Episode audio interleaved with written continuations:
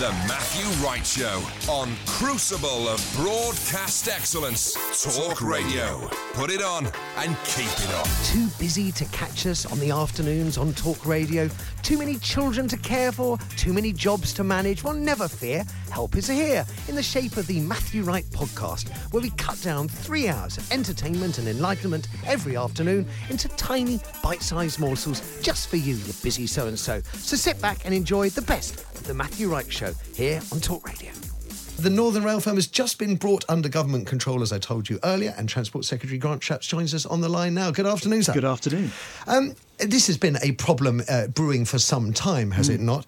Was no other solution in, in the private sector available? Well, not. Uh, I did look at all of this. Um. As soon as I came in, as a rather frustrated commuter myself, as soon as I became Transport Secretary in the summer, uh, I started to take steps immediately. And there's sort of a bit of a legal process that you, you have to go through. Uh, and the choice at the end of that legal process, in the first place, is either to give a what they call a direct award back to the same operator, so that'd be back to Arriva, or uh, to go to the operator of last resort, which is effectively uh, a, uh, a, a- an office that runs it on my behalf. So, and it is coming back to um, the, the the government uh, to get this sorted out. In your view, where have Northern Rail, where, where, where has Arriva gone wrong? Well, there've been all sorts of problems. I mean, if you're if you're a commuter on uh, on Northern, I was just yesterday. Um, it's pretty obvious. Sometimes their trains have been uh, not there. Uh, there's almost no Sunday service from some locations. Um, they've had all sorts of problems that are outside of their control. Uh, some of the problems with industrial relations, for example, or with new trains not turning up when they should have done new infrastructure on the railway. But some of it within their control. These trains have been filthy dirty in some cases, and it's just you know that is not a complicated infrastructure problem. That is about cleaning your trains. So, So- th- there's been all sorts of problems. How is bringing Northern Rail back under government control going to change things in the immediate term? So first of all, I want to set expectations because as your question suggests, you know, this is not a sort of instant st- solution. This will happen. This changeover will happen on the first of March, and I do want to make sure that people see some changes. For example. Deep clean all the chain, all, all the trains. Get the timetable running so that there are trains on a Sunday. Those types of things. Then I've asked the operator of last resort who'll be running this network uh, to come up with a plan within 100 days, the 100 day plan for what they're going to do in the medium and the longer term. Some of those things uh, we know about already. 30 platform extensions so we can take longer trains uh, and reduce overcrowding. Um, new trains coming in, the Pacers going, of course, the dreaded Pacer yeah, trains. yeah. It's almost become a symbol of all that is worse. Uh, they'll be gone by the summer. And then uh, new trains coming in uh, next year uh, and a, a, a host of other things that I want them to come forward uh, with uh, to me. And then there's a much longer term thing, not much longer, I hope, but a longer term thing, which is uh, I think the problems on our railway go beyond just what's been happening on Northern and indeed some Yeah, other yeah. networks. It's too complicated. It's too fragmented. Uh, it's very hard to tell Renationalise the lot? responsible. Well, uh, I think that in one way, privatisation has been a massive success, Yeah. and another way, uh, a problem. The massive success is uh, the number of people travelling by train has doubled. Uh, we've seen uh, twice as many journeys, twice the, the distance, twice as many people. So, in that way, it's attracted a lot of new people. It's brought in a lot of new money to the network as well. On the other hand, um, it has become too fragmented, too complicated. It's hard to know who's in control. Um, and I think what's happening today with Northern demonstrates I'm not going to approach this from an ideological point of view. I just want the trains to run on time. And I think that the future that Keith Williams, who's been carrying out this review, which I'll be turning into a white paper, describes is where you have uh, a system where everybody's objective who is involved in the sector is to run the train on time for passengers to the minute. And uh, we can do that with having uh, a private investment for sure, uh, but it can't be on the basis at the moment where uh, it feels like uh, the last person in the chain here is actually the passenger. That's got to be the first person that they concern themselves How, about. how long do you expect it to be in state control? Is this a temporary stopgap? Yes, this is going into a, a sort of phase, if, if, if you like. It will be temporary in as much as we'll need to get the new white paper uh, out and this new system of railway. What I didn't want to do uh, with uh, Northern is just, you know, um, oh dear, you failed, give it to someone else, no other changes along the way. I'm clear that we need what you know often the media seem to describe as the fat controller in, in control of our railways. When something is wrong, who is it that's the person who can put it right? At the moment, well, it, this is fascinating. If you if there's a problem on the overhead power line, uh, that could be the train operator's uh, problem. It could be uh, the network rail who yeah. operate the infrastructure problem. Let's say it was a bird who hit that line. The answer to that question would depend on the size of the bird. I mean, you can make it up. okay, I, I now, just just very briefly, sir, but before I let you go, I saw you banging the drum for, for reversing some of Beeching's cuts earlier this week. A lot of talk in the media about the future of HS2, whether it hangs in the balance. I think a lot of people I've spoken to over the last couple of weeks would actually, I think, prefer to see HS3 plus Beeching reversed over HS2. Is that something that you might consider? Well, the, actually, the whole point of that review was indeed to consider all of those things. Uh, you know, what is the best way to spend? Let's face it, the biggest investment or biggest infrastructure project in, if not the world, certainly Europe. 100 billion pounds is a lot of taxpayers' cash you've got to be pretty certain before you do it, which is why we've had the Oakervee review, which I've got a draft of. I've then asked a whole series of extra questions, largely about the data and information. I'll be sitting down with the Prime Minister and the Chancellor uh, very shortly to, uh, to, to look at that and come to a solution. A- actually, either way, um, we should be doing what you called HS3, which is the Northern Powerhouse Rail Network. We need to do that anyway, because the North, you know, putting aside these immediate problems yeah. with Northern and Arriva that we've been talking about, the North is not as well connected as, for example, if you happen to live in the Southeast or London in particular, and it should be. It should be. It should have those services. So we're going to invest in those regardless, and that's our whole plan for levelling up this country, connecting communities together, uh, and that's why I was up in the Northwest just yesterday, as you say, announcing some of those Beeching reversals. That's where the, the, the report that famously in the 60s and 70s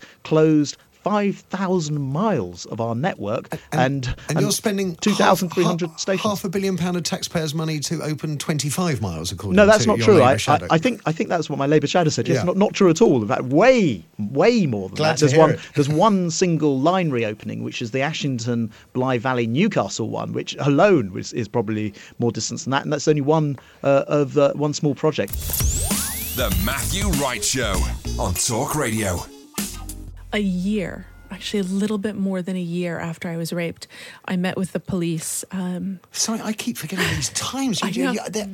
yeah. It, Oh, okay. Yeah. I didn't realize I'd forgotten it was a year. Yeah, it was a little bit more than a year. I think it was the end of May 2016. I was sitting down with the police. I thought they were updating me on my complaint against them for how poorly they'd um, investigated the case.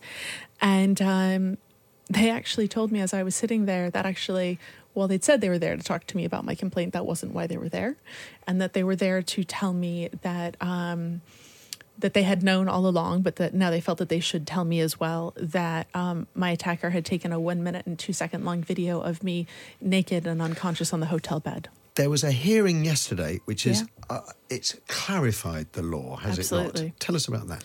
So I have been fighting to clarify the law because the CPS told me that it is not illegal under UK law to film someone naked without their permission if you're in the same room.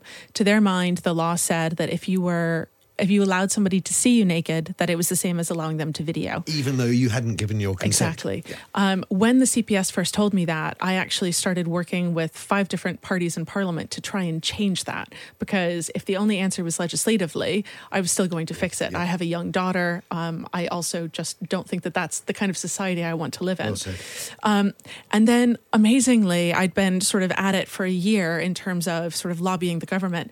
When they came back and told me that in the government's mind, what happened to me was already illegal, um, and that the CPS had read the law wrong, which led to you know absolute head spinning because that meant that I could still try and get justice, um, but that also no one was going to help me change the law until I you know actually went out um, and tried to get this in front of a judge. So, through a bunch of craziness, um, I was supposed to be bringing a judicial review. Um, oh, I was, was going yeah, to ask you about that. I was supposed to be bringing a judicial review against the CPS to force them to clarify this point of law. Um, and the idea was that if it was found in my favor, that they would then have to go away and strongly consider charging my attacker um, with voyeurism. But last week, everything changed because it turned out that while the CPS was filing all of these um, documents and submissions in court, in my case, saying that what happened to me was not voyeurism and was not illegal, and so they couldn't charge my attacker, at the same time, they were defending an appeal in criminal court from someone who they had prosecuted for videoing somebody during a consensual sexual encounter. You are joking. No. And the only way we found out about it was they tried to have my case thrown out because the other case was happening and the point of law would be decided in the other case. What they didn't say in their application to have my case vacated was that they were arguing the other side of it in the appeal. So yesterday, I got to go to court and actually make my legal argument that what happened to me is not legal under UK law. And I did that to support the CPS's case against a criminal This is- appeal. this is. I, I, I, I, I, we've been communicating privately, and I just I can't quite get my head around it. Honestly, neither can I. So It's- is the law now clear? yes. Yes. So yesterday, the Court of Criminal Appeal agreed with me and the CPS that it is illegal to video somebody naked without their consent, even if you're in the same room. So, for anybody listening, anybody who's been in the situation where they, male or female, their ex partner has videoed them without their consent, Yeah. that is now a crime. That is now a crime. So where does that leave your alleged attacker in your case? So, given everything I've gone through with the CPS, um, I really wasn't very confident that they were going to do the right thing. So, we weren't sure it was going to happen with my judicial review um, and all of that. But actually, after the finding yesterday, the CPS did actually come back to my team and say that they were going to stop resisting my judicial review, that I am right. Um, now that the criminal Court of Appeal says so, and they're higher than where I was going, but whatever. Um, and that they are now going to formally reconsider potentially charging my attacker. It doesn't mean they're going to do it. Um, but I really genuinely think that it is in the public interest for this to finally happen. Um, the CPS, not just in my case, but in a lot of cases, has been going the easy way um, and not charging people who should be charged. Our criminal justice system says that you belong in front of a jury. That's where these decisions belong. Um, and I'm actually in a position where I may finally see my attacker in a courtroom. You're, you're not um, you don't play you don't play for people's emotions, but I think it's extremely important that you do tell the listeners just a little about how bloody difficult the last five years have been. We everyone can get the rape. Yeah. Everyone can get what it must be like. They can imagine what it must be like to wake up, not know where you are, to be told over a year later Yeah. by the people who are supposed to be looking after your best interest that there was a video Yeah. but the actual grind what it, it's taken a it must have taken a huge toll on you personally and continues to. Um, you know, I I have worked in communications and consulting and strategy and politics, but I'm always the person telling the person who's talking in public what they should be saying Yeah. and what they should be doing. I never meant to be sitting in front of a microphone or giving interviews. And it's really, really hard to have to talk about this over and over and over again every time it comes up. you've waived your right to anonymity which it Oh, must have been a difficult decision as well i mean that, try that- dating nobody will date me and i'm also pretty unemployable which is really not something that i thought through when i waived my anonymity Why I, unemployable? I used to work in pr people don't like it when you google me and this is what comes up it's not it's really not okay It's not fair. no, but it's I, get see it, I get it. Yeah, I see it fair. when I'm interviewing. I see somebody's face change when they realize what I talk about in public. Um, it has completely upended my life, but every time I do something like come and talk with you, or um, I'm interviewed for an article or go on TV, somebody reaches out to me who's been through something, who needed to hear that they are not alone, that they are not the only person who the CPS ignored, or who the police didn't do a great job for, or who something like this has happened to. So I had this statement from uh, the Crown Prosecution Service, uh, a spokesperson. It says, What constitutes a private act for the purposes of the offence of voyeurism had never been conclusively defined by a higher court until yesterday. The CPS doesn't make or decide the law, that's the remit of Parliament and the courts respectively. Now that this authoritative judgment has clarified this point of law, the CPS will review its position in the judicial review brought by Emily Hunt. And as we said, we're all rather hoping it may see charges brought against her alleged attacker. And if you enjoyed all of that, make sure you tune in to The Matthew Wright Show with Kevin O'Sullivan every weekday from 1 on Talk Radio.